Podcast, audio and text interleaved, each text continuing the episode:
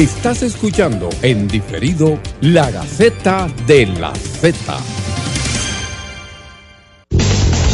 Iniciamos ahora el contenido de La Gaceta de la Z.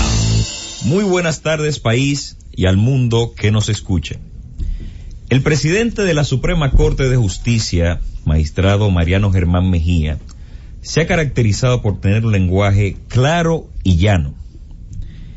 En esta semana se refirió a que los jueces no deben tener miedo y añadió que la profesión dedicarse a ser juez no es para cobardes. Pero ¿a qué o a quiénes le temen los jueces? ¿Será los delincuentes? ¿Será la posibilidad de ser fusilados por la opinión pública? ¿O será temerle a ser sometidos a largos juicios disciplinarios? Se dice que los jueces necesitan seguridad para que su independencia e imparcialidad no se vean afectadas por una emoción tan humana y natural como el miedo.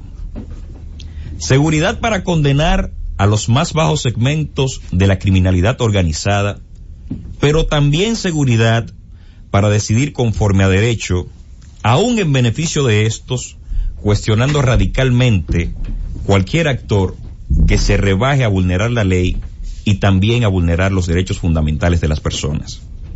Será entonces, mi respetado presidente, cuando los jueces no tendrán nada que temer y veremos emerger en la República Dominicana un liderazgo judicial capaz de recuperar la confianza perdida. La Gaceta de la Z. Bienvenidos a la Gaceta de la Z donde la sintonía es legal y legítima. Harold Modesto en este turno con este maravilloso equipo dándoles la bienvenida en esta tarde. Gustavo, buenas tardes, feliz Navidad. Igual para ustedes, Valentín, Cándido, Harold. Decir Cándido y emplazar en esta participación, ¿verdad? En esta tarde. No hay canasta, Gustavo. No. Tranquilo. Saludo a la comunidad jurídica, a todos los que nos escuchan. Al equipo de Camino Olímpico. Sí, sí, al equipo no. Al equipo completo. No, pero no, no, no, no, ¿El, el que ¿cuál de ellos? ¿El cuál de ellos? El que despide. ¿El cuál, cuál es el que Y a despide? continuación la Gaceta de la Z Bien, con y sus óigame, muchachos. Si ¿Y el, es óigame, si el próximo sábado ellos no se aprenden los nombres de, de todos los integrantes de la Gaceta, ellos no vuelven a entrar a esta cabina. Oiga, oiga lo que le estoy diciendo. ¿eh? Eh. No vuelven a entrar a esta cabina. Voy a poner atrás al fil del gel que le caigan atrás. Solamente le digo eso. Bueno, un abrazo. Adelante, don Cándido. Nada, buenas tardes. Esta es la Gaceta de la Z, de nuevo aquí. Estamos- Eh, despidiendo, despidiendo jurídicamente el año. Vamos a ver qué trae el que viene, porque el que, que pasó siguió igual. Bueno, precisamente el programa de hoy es Luces y Sombras de la Justicia en el año 2018. Y empezamos con la declaración del presidente de la Suprema Corte de Justicia que dice que los jueces no deben tener miedo.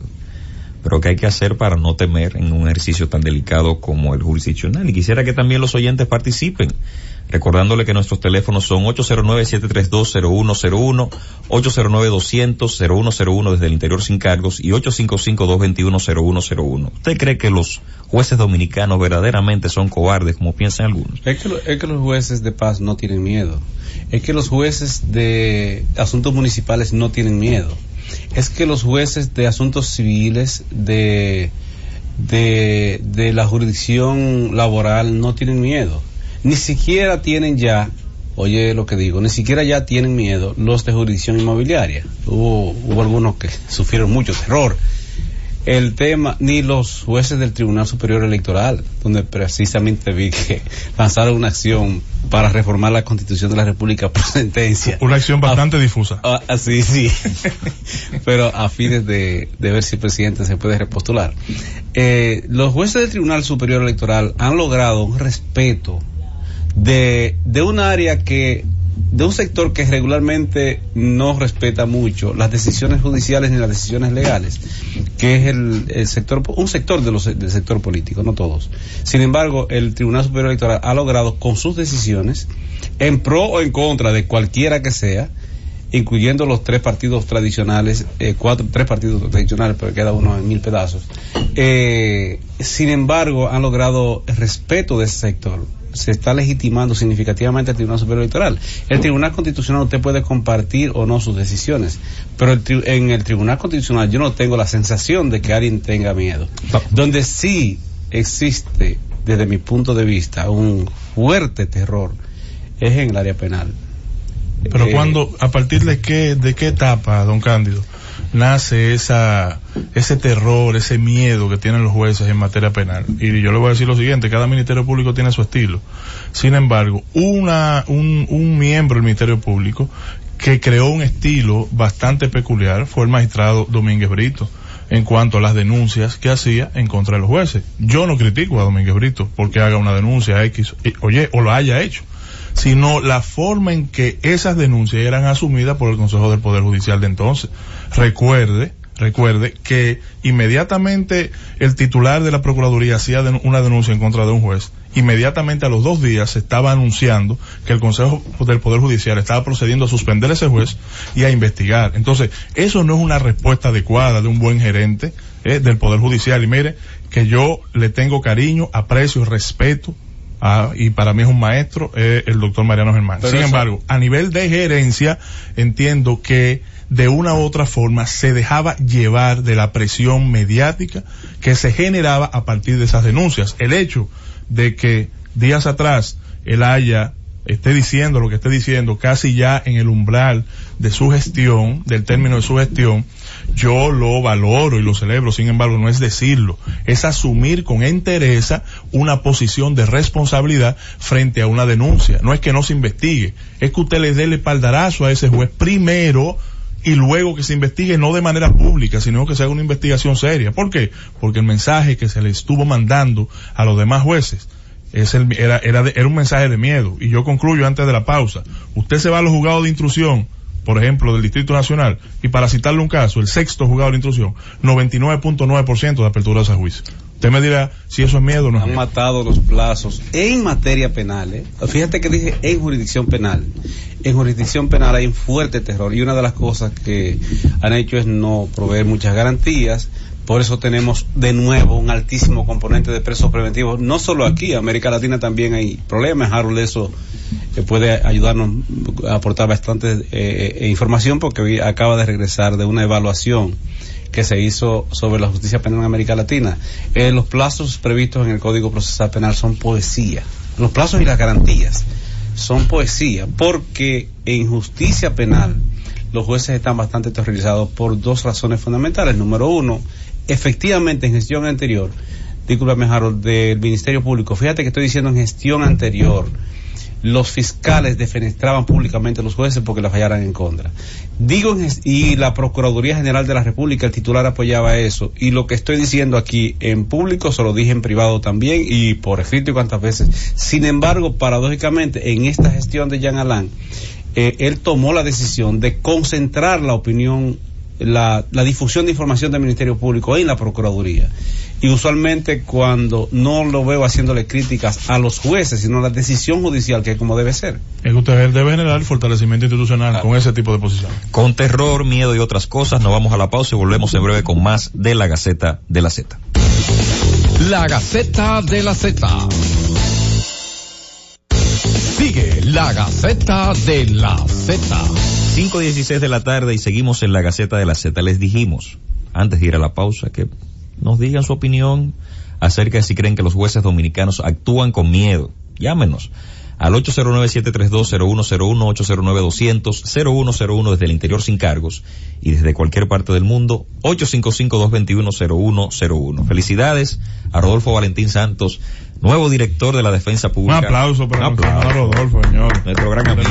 Eh, eh, eh, Rodolfo, Valentín Medrano no aplaudió. Mira, acentúen, acentúen ese aplauso. Vamos a tener, vamos a recibir una llamada. La Gaceta de la Z, ¿quién y de dónde nos llama?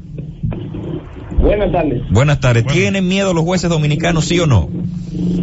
Bueno, en primer lugar, felicitarlo a ustedes por su programa. muchas gracias. habla Samuel Valdés desde, desde San Juan de la Maguana. Desde San Juan con la Gaceta. Correcto. Para mí, para Samuel Valdés, los jueces dominicanos, en un 90%, no tienen miedo, lo que tienen es compromiso político. Muchas gracias. La Gaceta de la Z, ¿quién y de dónde nos llama? Francis yo desde Santiago. Adelante.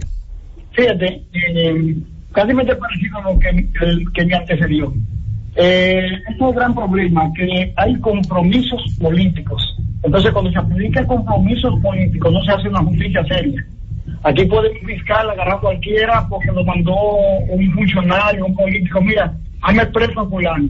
Y cuando te vienen te hagan preso un viernes, ahí viene el sábado, el domingo, eh, te pasan las 48 horas, después que hay que buscar presupuesto, etcétera, y ahí en lo que se arregla la cosa te puede llevar cuatro o cinco días preso.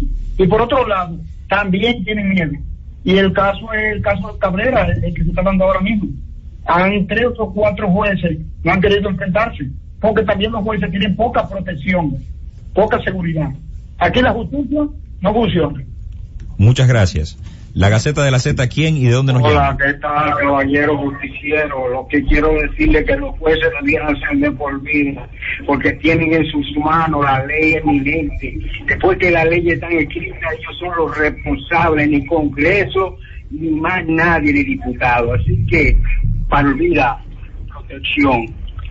Muchas gracias. Recibimos otra llamada. La Gaceta de la Z, ¿quién y de dónde nos llama? Sí, buenas tardes. Es de aquí, de la Isabelita, Martín Fernández. Adelante, Martín. Mire, distinguido, en cuanto a los jueces, si hay 200 jueces, quizás 5 sirven. Son 600 y tantos para que Ah, para que para que arregle el dato. ¿Cuántos? Bueno, si son 600, yo creo que algunos 25 servirán, porque fíjese, el señor ese que se escapó desde la clínica, se supone que para ese señor ir a una clínica o un hospital, tiene que ser una orden de un juez, ¿o no es así? Es así. Entonces, No, no necesariamente. no necesariamente. El, el- el- el- el director del nuevo modelo penitenciario, la Dirección General de Prisiones, está, está bajo cargo de, los, de estos traslados de urgencia cuando se trata de una enfermedad o de lo que fuere, eh, sin necesidad de la intervención de un juez en ese sentido. Entonces, distinguido, si ese señor supuestamente estaba enfermo, se supone que debe de haber un chequeo antes de salir, se supone. ¿Y cuántos jueces no han dado sentencia a delincuentes que saben que son delincuentes y lo arreglan? Porque la policía, la mayoría de las veces, hacen su trabajo, lo agarran. Pero ellos dicen, bueno, nosotros lo agarramos, pero de ahí para allá el Ministerio Público que sabe. Entonces, cuando tengamos jueces serios, este país seguirá por un mejor rumbo. Muchas gracias. Mira, Muchas Harold, gracias. Hay que, hay que contextualizar. Eh, los fiscales no son jueces y los jueces no son fiscales y los policías no son fiscales ni los fiscales son necesariamente policías, aunque actúen como tales a veces. De modo que descantemos, cuando nos referimos a jueces, nos estamos refiriendo a jueces.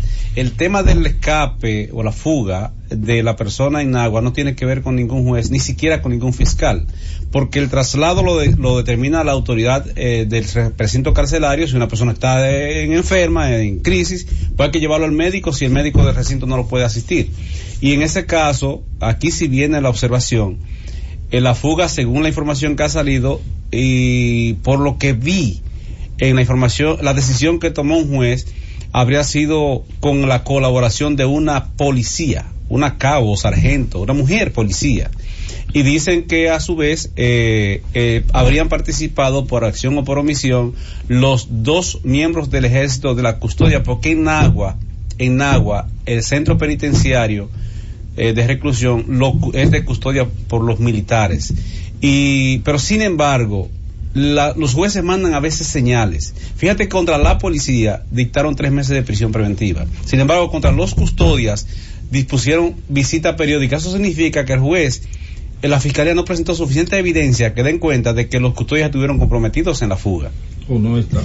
Eh, bueno, o no lo estaban, el juez, pero los jueces toman alguna decisión eh, mínima. Pero, pero cuando un juez dispone una visita periódica solo y no te dispone una medida de coerción más fuerte, el juez no se convenció o la fiscalía no presentó evidencias suficientes de que tenga comprometida su responsabilidad. Esta es una observación bueno hacerla porque estos son medios muy fuertes Sí. y es bueno decantar responsabilidades en función de las experiencias mismas que uno tiene. Pero, pero atención, señores, he dicho que la seguridad ciudadana, sin una visita sorpresa del presidente de la República a la policía, Oiga, oiga de qué estoy hablando. Una visita eh, sorpresa a la policía para transformar, para depurar la policía va a ser imposible porque los delincuentes, los policías nos cuidan de los delincuentes y de quién nos, y, y quién nos va a cuidar de los policías. Señores, no solo los policías, en términos generales, no, policías muy específicos. Fíjese que en cada gran acontecimiento grave, crítico, o hay un sargento, un sargento, a veces coroneles, oficiales superiores, ¿qué es lo que está pasando en la institución encargada de darnos seguridad? Eh, eh, no tiene que ver con el director de la policía de turno, eh porque la policía es una especie de federación en que se, se, se, maneja por liderazgos locales y hasta por áreas especializadas. Un director de la policía, yo digo, el director de la policía, antes jefe de la policía, no necesariamente dirige la policía como tal. Él imparte instrucciones generales, hay una jerarquía, pero debajo se obedecen los liderazgos eh, sectoriales o, o regionales.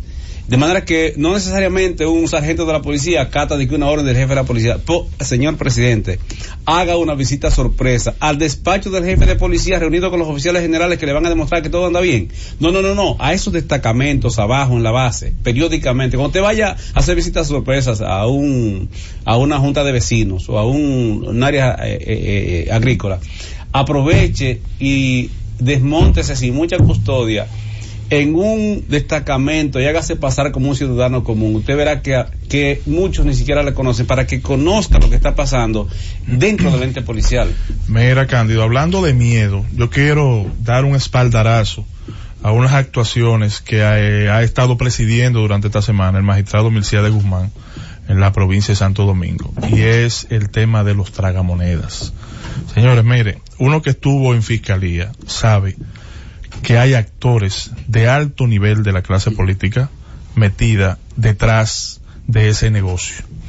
Y usted como titular de una jurisdicción, tomar como bandera inicial, caerle atrás a esos, a ese delito eh, que incluye la incautación de los tragamonedas, no es una tarea fácil.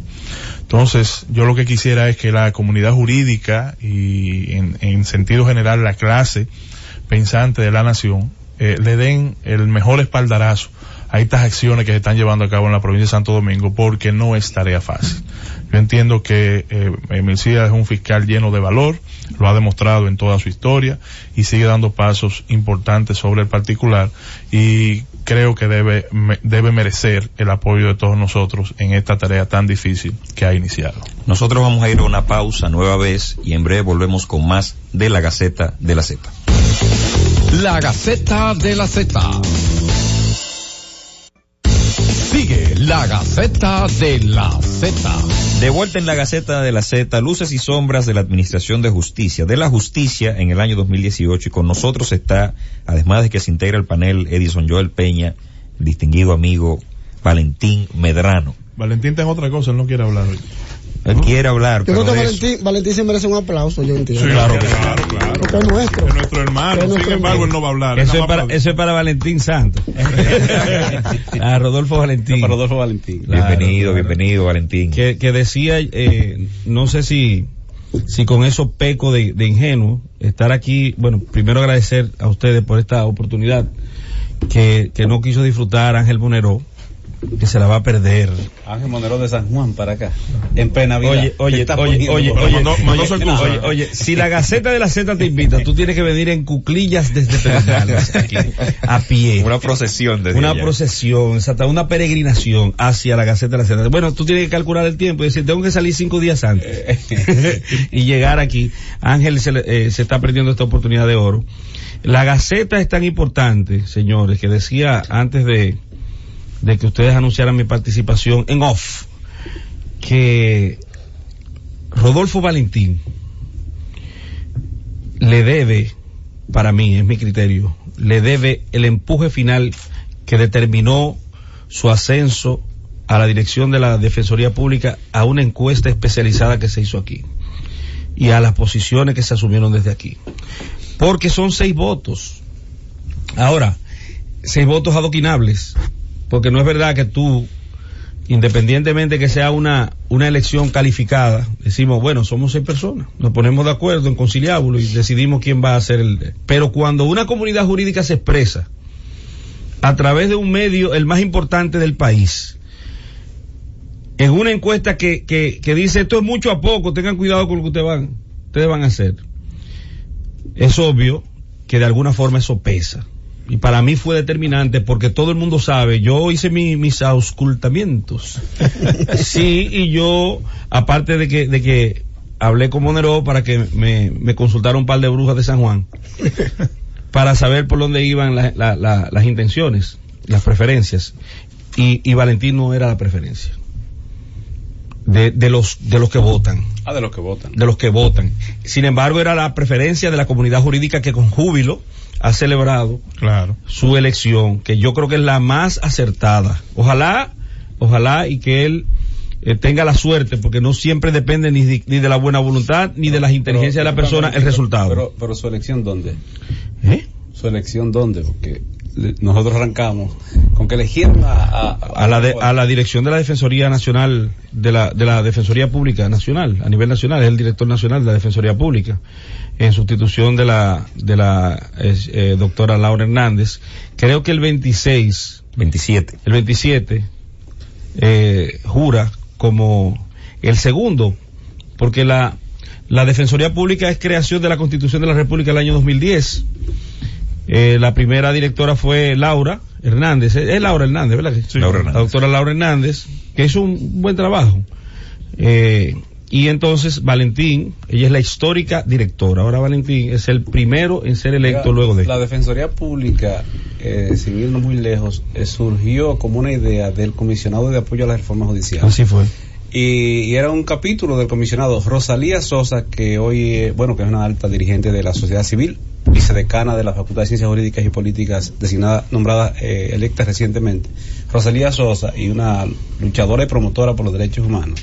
Fue la primera directora de ese capítulo y, y recuerdo que entre, entre otros, el actual presidente del Colegio de Abogados era uno de los defensores públicos. Y Surún precisamente libró una batalla fuerte Joaquín Benesario. para aquí sí otro aquí Eh, pero menciona a Surún en particular porque fueron muchos eh, el, a Wilda incluso a Wilda Reyes, Reyes. eh, fue de ese primer grupo Eh, después se instaura por ley y posteriormente ya se incorpora en la constitución en 2010 formalmente. Incluso cuando se incorporó por ley era pasó a ser un capítulo de la Suprema Corte de Justicia. Eh, y, y tuvo buen empuje y buen apoyo, mucho apoyo de la gestión de Jorge Subero Isa en la, en la Suprema Corte de Justicia. Después de la reforma de 2010, entonces ya se constituye como un ente eh, eh, independiente, autónomo, con presupuesto propio, muy escaso por cierto. Pero el punto es que Valentín Medrano libró una lucha. Valentín Medrano, eh, eh, Surún, Ah, Surún Hernández. una lucha tenaz con la saliente directora de, de la Defensoría Pública que desde el, que se instauró por ley era la directora y él insistía que tenía que, que hacer, mandar a, a concurso y de este concurso surgió Valentín Medrano. No, Valentín no. Medrano, ¿qué te pasa? Rodolfo Valentín Rodolfo. Valentín. No, Es no, que tienen pero- tanta cali- calidad y capacidad ambos que me hacen confundir. Hey, gracias. gracias por Valentín, por eh, Valentín Santos. Y entonces eh, Rodolfo Valentín eh, fue uno de los defensores eh, que se mantuvo ahí porque muchos han salido e incluso Rodolfo Valentín tiene capacidad para postular en el Tribunal Penal Internacional. Él postuló y pasó como abogado para hacer defensa en el Tribunal Penal Internacional a ese nivel, entre otros récords. Eh, esperamos que tenga una excelente gestión. La Defensoría Pública como parte del sector justicia tenía que remozarse. Están muy cargados los defensores. Hay algunos en el distrito que requieren supervisión, Valentín, atención, requieren supervisión.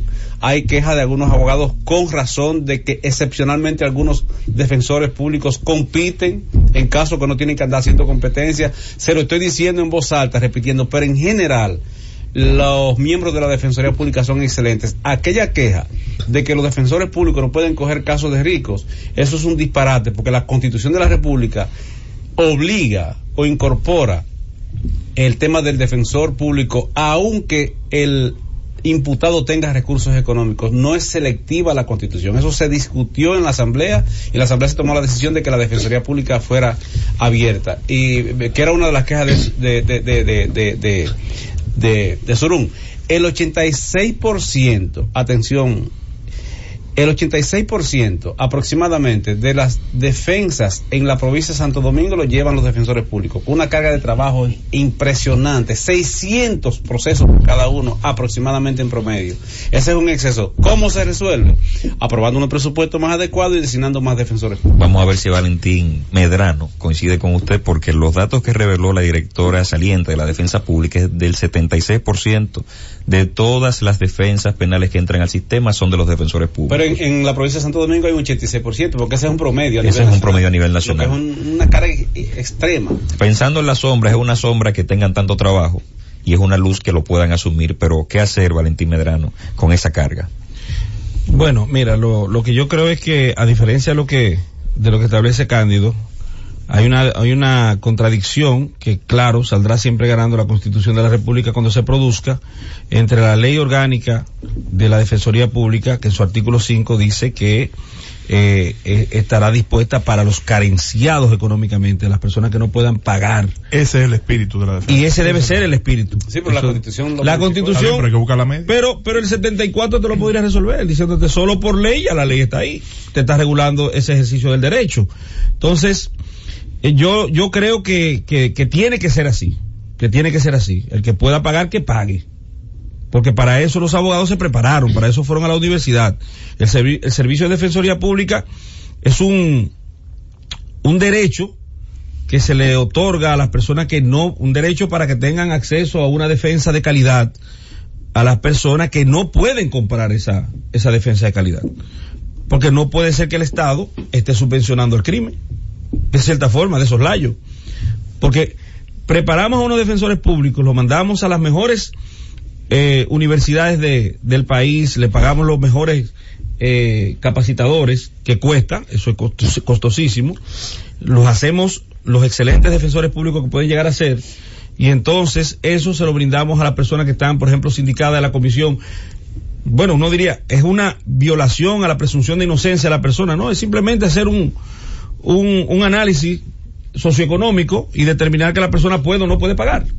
Y si puede pagar, que pague una defensora, una defensa eh, privada, que a ti y a mí, Cándido, nos conviene. O sea, no, no, no estoy hablando tampoco por un asunto de conveniencia, estoy hablando claramente porque nosotros no podemos subvencionar al que puede pagar. Pero Candio dijo que no, no quería ejercer más derecho penal. porque pasa? estaba retirado. Déjame ayudarme. No, no, no, yo- Déjame Yo no lo estoy diciendo ¿Eh? por conflicto de intereses. Yo lo estoy diciendo porque por dos razones. Primero, la ley de defensoría pública es antes que la Constitución. Segundo, la Constitución dice que la defensa se hará abierta. Eso significa que si la ley contradice la Constitución, ustedes saben que se, que se impera la Constitución, aunque no nos convenga lo que ejercemos derecho privado. Ahora, lo que, lo que hay que buscarle efectivamente es una, una modulación de tal manera que una de las propuestas que se ha discutido es que el que tenga para pagar, pues que pague aunque la defensa sea pública. Que le pague a la defensoría Pero yo creo que la pública. defensoría pública es gratuita, Que eso es otro- yo- otro- otro exacto, yo he discutido eso con, con Rodolfo Valentín y él es abanderado de buscar eh, la vía de que pudiera ser en esa forma. No es que él va a decir, él, él, él tiene una posición de que va a ser ahora. Él está interesado en reglamentar. Lo- eso sí yo lo he discutido, reglamentar Mira, lo- esos procesos de apoderamiento porque verdaderamente hay gente que puede Lo que pagar que sin embargo opta por un Lo que defensor. importa retener con eso es lo siguiente. Eh, la razón jurídica se le buscará. Ahora, lo cierto es que los defensores son pocos para la carga de trabajo que hay. Por eso que vengan los Tiene- abogados privados a quitarle esa carga de Esa- trabajo esa- claro. Ah, que nos con, el, contraten. con el que pueda Claro, pagar. que. No, no, no, no, no, no, que nos contraten, no. Ahora, yo estoy de acuerdo con eso que tú dices.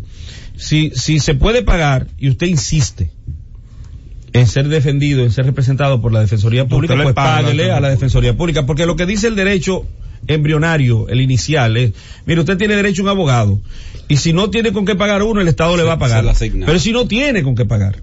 O sea, partir de esa, de esa realidad. De esa No, no, no, premisa. no, no, De esa premisa. Si- y si no tiene un abogado, No, no, no, no. Si no tiene con qué pagar uno, se le va a asignar. Ya. Si no tiene con qué Pero bueno, pagar. de todas maneras, la discusión es jurídica. La discusión es de que evalue- evaluemos, Valentín, que, bueno, ya tenemos un parámetro mínimo de la Defensoría Pública que es parte del sector, que evaluemos en este año 2018, ya que estamos finalizándolo, eh, cómo anda la balanza entre bien y mal del servicio de justicia en la República Dominicana. Y vamos a una pausa y en breve volvemos precisamente con eso, evaluando el sistema de justicia durante el año 2018. La Gaceta de la Z. Sigue la Gaceta de la Z.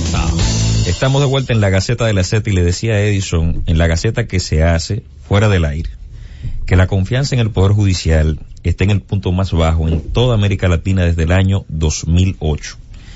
Y lo preocupante de nosotros no es que estemos mal en la confianza del Poder Judicial, es que estemos por debajo, ahí mismo, cerquitita, cerquitita, nos sigue Venezuela.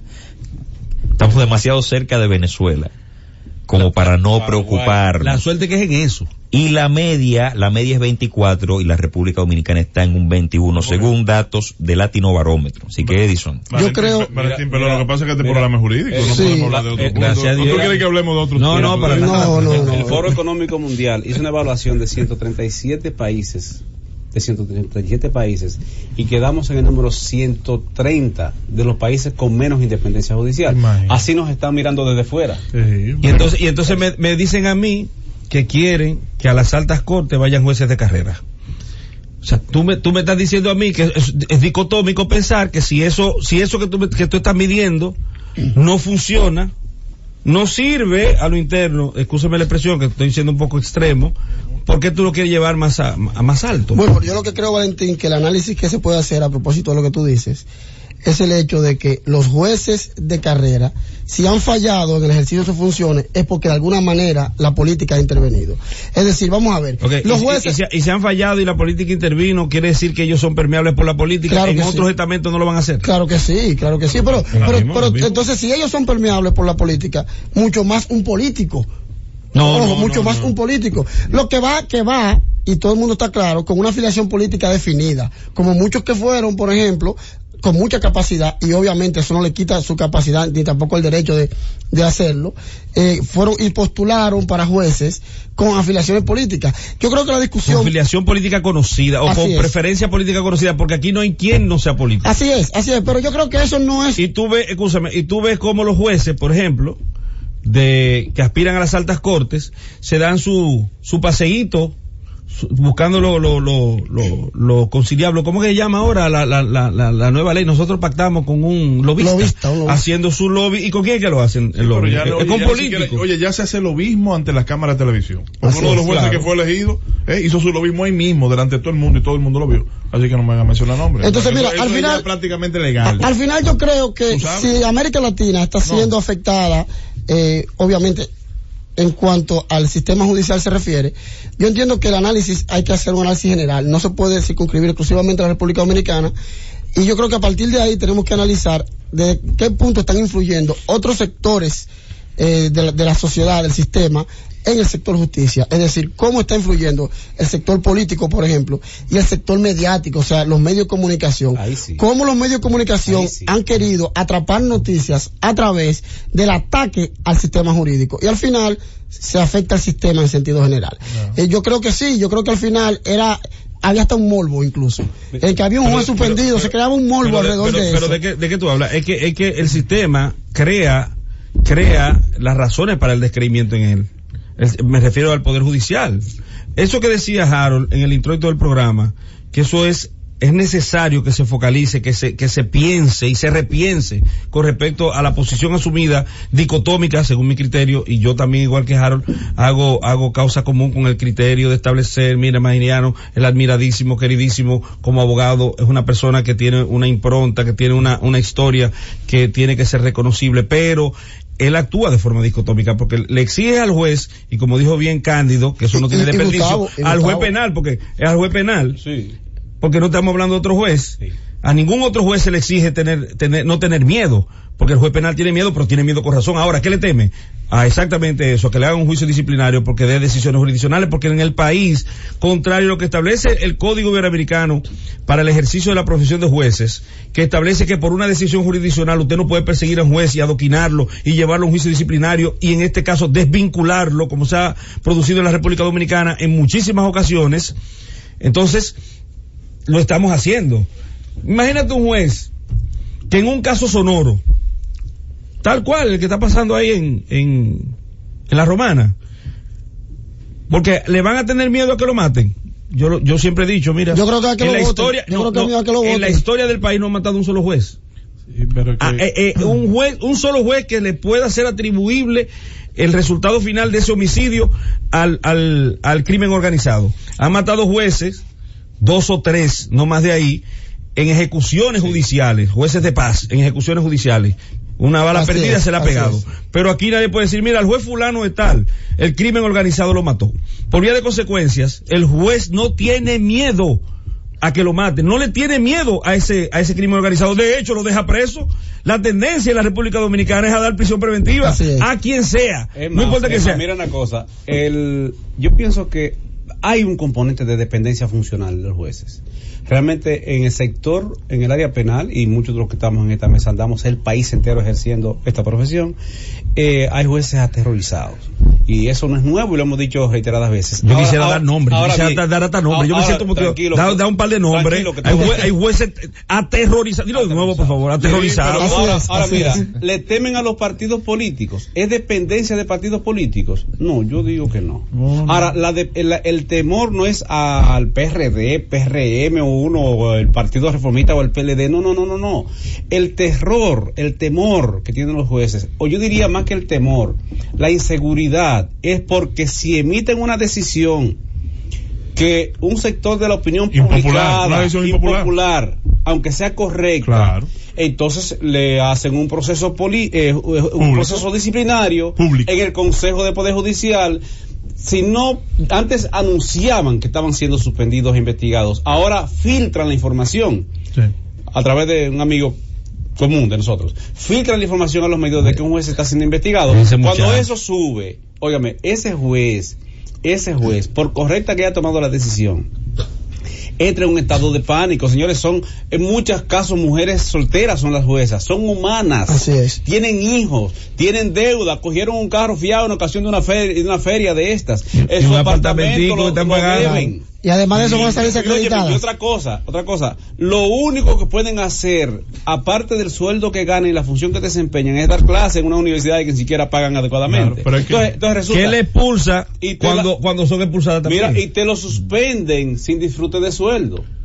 Y la suspensión es una sanción Pero disciplinaria. yo te digo, Pero ¿por, hablemos- por qué pero- político? es como una especie. Pero hablemos de pero- sadismo, hablemos de sadismo judicial. Candido, tú me permites, hablemos de sadismo judicial Pero ¿cuál también. partido político influye en Porque- el No, no, es que la decisión no es partidaria, escúchame Valentín, no es partidaria y déjame resumirte en qué, en qué, en qué me refiero. Yo, yo creo, y que fue muy atinado el comentario que hizo Gustavo anteriormente, la decisión de colocar como un blanco eh, de ataque a la justicia fue una decisión política y ahorita Gustavo se refirió incluso a las personas Es una decisión que- estratégica. sí fue estratégica ¿Pero estratégica de quién? Eh, eh, hubo un momento determinado ¿De que un procurador general de la República en este país se vio aquí cuestionado por no haber recurrido a una decisión de un político Domínguez dominicano Brito, Domínguez sí Brito. por no haber recurrido a la Félix decisión Bautista. de Félix Bautista Ajá. y en ese momento era un blanco de crítica y a partir de ahí de ese momento inició No, una tesis que Gustavo bien ahorita describió una práctica de que a partir de ahí empezaron las denuncias por parte del Ministerio Público el primero que, que inició a atacar a los jueces en este país fue el Ministerio Público que hacía público incluso aquí vino el, el, el director ¿cómo se llama? Eh, eh, Radamés Peña y dijo claramente que las filtraciones no se hacían por eh, mediante el Consejo El error- sino que como había que había que notificar al Ministerio Público escúchame él decía él decía que como había que notificar al Ministerio Público yo soy el invitado aquí. El Ministerio Público entonces lo filtraba.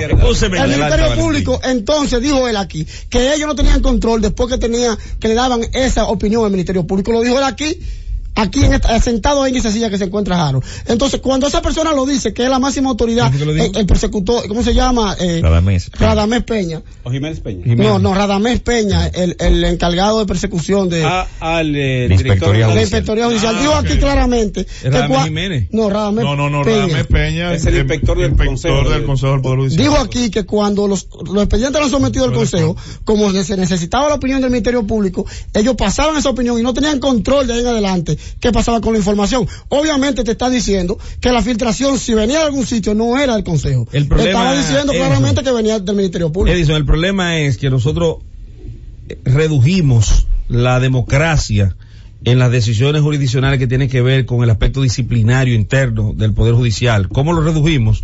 Creando en la Constitución de la República, a través de la Constitución, la figura jurídica del Consejo del Poder Judicial.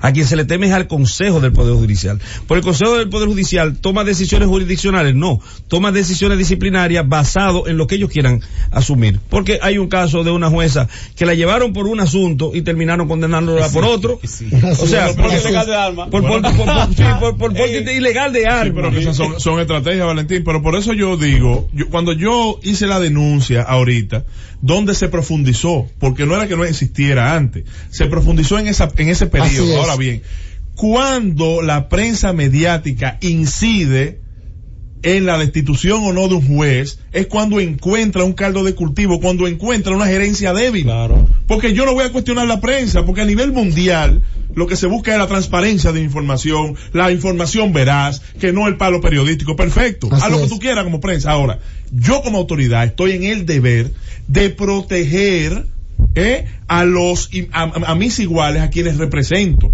No protegerlo en el sentido de que eh, voy a apoyar lo mal hecho, sino que debo ser institucional cuando se inicia una investigación. Hay un embate de la prensa a través, una autoridad tiene un embate, ¿verdad?, en contra de los jueces a través de la prensa, que lo haga. Ahora, ¿cuál es mi nivel de respuesta ante esa denuncia? ¿Qué yo voy a hacer como Consejo del Poder Judicial? ¿El qué? Iniciar una investigación seria, institucional, pero no anunciar a los dos días que ese juez está suspendido. ¿Cuál es el bendito mensaje que estoy mandando a los demás? Durante un juicio disciplinario, nosotros solicitamos al juez que el Ministerio Público fuera segregado del juicio disciplinario que se le llevaba a efecto a unos magistrados. No creo que hayamos sido lo- los pioneros en solicitar, pero al final recientemente nos dan la razón. Ahora, ¿qué pasa con los juicios anteriores? Es como cuando tú destituyes un juez, tú votaste un juez, lo, lo desvinculaste. ¿Qué pasa con los juicios que él ha tenido con anterioridad? porque se supone que tiene que haber un efecto. Porque hay personas que posiblemente por esa misma prevaricación que tú encontraste al final en un juicio disciplinario, hay gente que están purgando un- un- un- una pena.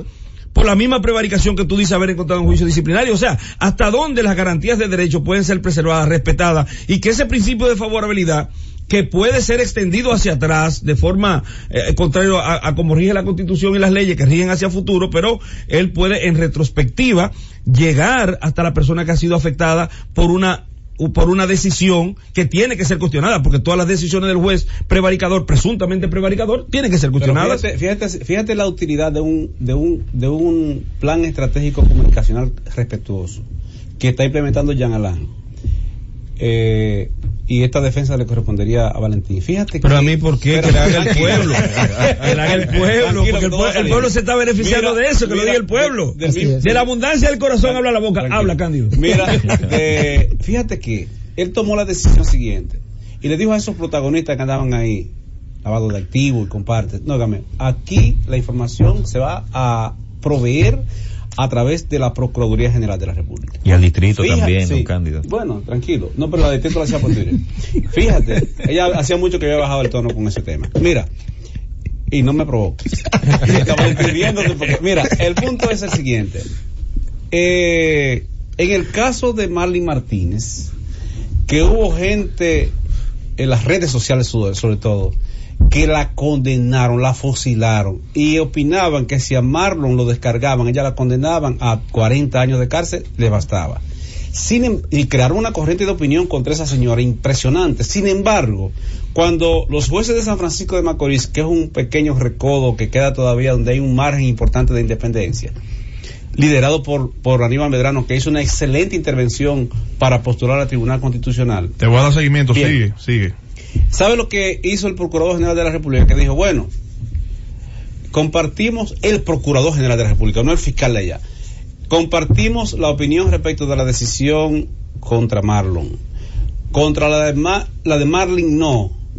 Vamos a recurrirla. Es decir, le hizo una crítica a la decisión, Sí, pero- no a los jueces. sí, pero después de ahí, Sin Cándido. embargo, No, pero fíjate, vamos a fíjate qué pasó. Fíjate qué pasó. Mucho cuidado, Gustavo. Fíjate qué pasó. No hizo una presión contra los jueces, pero Perfecto. fallaron diferente al dictamen del Ministerio Público, sino que emitió una opinión criticando la decisión, que es así. Ajá, ¿y qué hizo la prensa? No obstante el procurador mantener silencio respecto de eso, sino el procurador asumió, ¿verdad? Eh, eh, la posición institucional. Vamos a recurrir en apelación. Sin embargo, Institucional la- correcta, ¿verdad? No, correcta, Claro, institucional, sí. correcta. Pero, pero, pero la decisión no, no, no, correcta. Pero maticen esas cosas. No, pues entonces yo te voy a decir Sí, algo, Valentín. eso. Si hay una persona que ha atacado al Ministerio Público en cuanto a esa posición, debo decir que el actual Procurador General de la República ha asumido una posición correcta e institucional aplauso, de cara a la rendición de las es. decisiones judiciales. Aplauso no puedo decir otra cosa. aplauso. Ahora bien, en ese caso, ¿qué hizo la qué hicieron la mayoría de los periódicos? La mayoría de la prensa continuó el ataque contra la decisión. Continuó el ataque. ¿Y qué hizo la comunidad jurídica? La comunidad jurídica le dio un respaldo histórico a la decisión. Porque hicieron razonamientos, óyeme, técnicos, abogados que en muchísimas ocasiones no opinaban, fijaron posiciones públicas y eso fue diluyendo, diluyendo en el tiempo la decisión y finalmente el pueblo entendió a través de una comunicación adecuada de la comunidad jurídica y de muchos jueces que también se solidarizaron a emitir opinión incluso en, a través de los grupos de WhatsApp. Se fue diluyendo y la población entendió que fue una decisión apegada a derecho. Valentín, recomendaciones. Yo quisiera que me señales los tres aspectos que tenemos obligatoriamente que cambiar de la justicia de este 2018 para ver si 2019 nos va mejor. Bueno, yo, Tres aspectos. yo, yo, yo creo que la justicia dominicana resolvería gran parte de su problemática si podemos ir a la Constitución de la República y modificarla y, y, y quitar de golpe y porrazo el Consejo del Poder Judicial. Eso no sirve, eso, eso es una retranca, eso solamente ha servido para dañar, para afectar. Eh, eh, nosotros teníamos antes 16 jueces de la Suprema Corte de Justicia que conocían procesos disciplinarios y el resultado fue eh, hasta cierto punto plausible. Hoy tenemos uno, unos cinco jueces que se constituyen, bueno, ustedes vieron a Huila sometida a prisión cuando la Constitución de la República dice que bajo ninguna circunstancia los procesos administrativos se puede se puede reducir eh, o se puede producir a premio corporal y nosotros vimos, ciérrenle la puerta y está presa y nada ocurrió. Este es un país donde cualquier cosa puede ocurrir, valga la mala utilización del idioma y la reiteración del término, cuando usted tie- está, está eh, eh, en el ejercicio de potestades, de, de- de poder que le permitan incluso afectar las garantías penales sustantivas de la persona a mansalvas sin que nada ocurra. Otra cosa, escojan su personaje del año, que Edison hace rato me está haciendo señales con eso. Yo creo que, hay que buscar candidatos. Pero falta, falta, candidatos. Falta una de Valentín. Esa es la segunda, la tercera. Bueno, yo creo que nosotros tenemos eh, todo todo va focalizado según lo que yo puedo apreciar hacia hacia los hacia el poder judicial. El, el juez que tiene miedo, lamentablemente, es el poder, el, el peor de los servicios que se le puede hacer a una nación es una administración de justicia cobarde. Eh, eso, eso lastrea y afecta todo, todo, absolutamente todo. La gente a veces se encuentra en su casa pensando que eso no le puede afectar, que agarraron a una persona y la garantía penal sustantiva de esa persona la redujeron a cero por una deci me gustaría hasta decir nombre, decisiones, decisiones como que, que, que se basan casi siempre en esto. Que, que eso, eso vino, eh, eh, no sé de dónde lo tomaron unos jueces, lo, lo implementaron aquí, el, el, el si, si bien es cierto, no menos cierto. O sea, si bien es cierto que tú tienes razón, oye, tú tienes razón en todo lo que tú dices, Pero, pero no menos cierto. Y ahí te matan. pero tú, ta- tú, pero lo que yo no entiendo es lo siguiente. Tú quieres jueces que no sean cobardes, sin embargo tú estás siendo comitente de esa cobardía. El ¿Sí, 10 yo Comitente de... Valentín, ¿Cómo- ya, no, no, no, cómo- dale Valentín? tranquilo, dale tranquilo. Cuando yo quiero que le quiten su consejo del Poder Judicial, yo soy comitente. Cuando yo quiero que el verdugo al que ellos realmente le tienen miedo sea execrado de la Constitución de la República. Eh, yo mira, no, yo, mira, yo- que iba a eh, uno. yo Entonces- yo pienso que la, la tercera ahí tenemos que cerrar. La tercera es que Valentín no le dio tiempo de decirlo. Que el 10 de enero del próximo año, el Consejo Nacional de la Magistratura va a evaluar a los jueces de la Suprema Corte, algún, la mayoría de los jueces de la Suprema Corte de Justicia, para algunos que no hay que evaluarlo por ahora, eh, para decidir si continúan o no en la función. Mm. Esa es una oportunidad brillante que tiene el presidente de la República y el que tiene mayoría en el Consejo Nacional de la Magistratura para remozar, para renovar el Poder Judicial, porque es ahí en la Suprema Corte de Justicia donde se eligen los demás jueces del país. Yo, yo creo que Valentín está hablando como de reformar constitución. ¿Fue a eso que tú te referiste? a mí me gusta la ¿Para qué reforma. Ay, tengo ya, que, miedo con ya- que vamos a reformar la Constitución, reformemos. Ay, Gracias, gracias Valentín Ay, por, por acompañarnos Ir a reformar por una cosa y después. Lástima por Ángel gracias Moreno. Valentín y a todos ustedes, queridos oyentes, por acompañarnos en este espacio en la Gaceta de la Z. Será hasta el próximo sábado. Feliz tarde. La Gaceta de la Z. Gracias por escucharnos. Sigue conectado. Z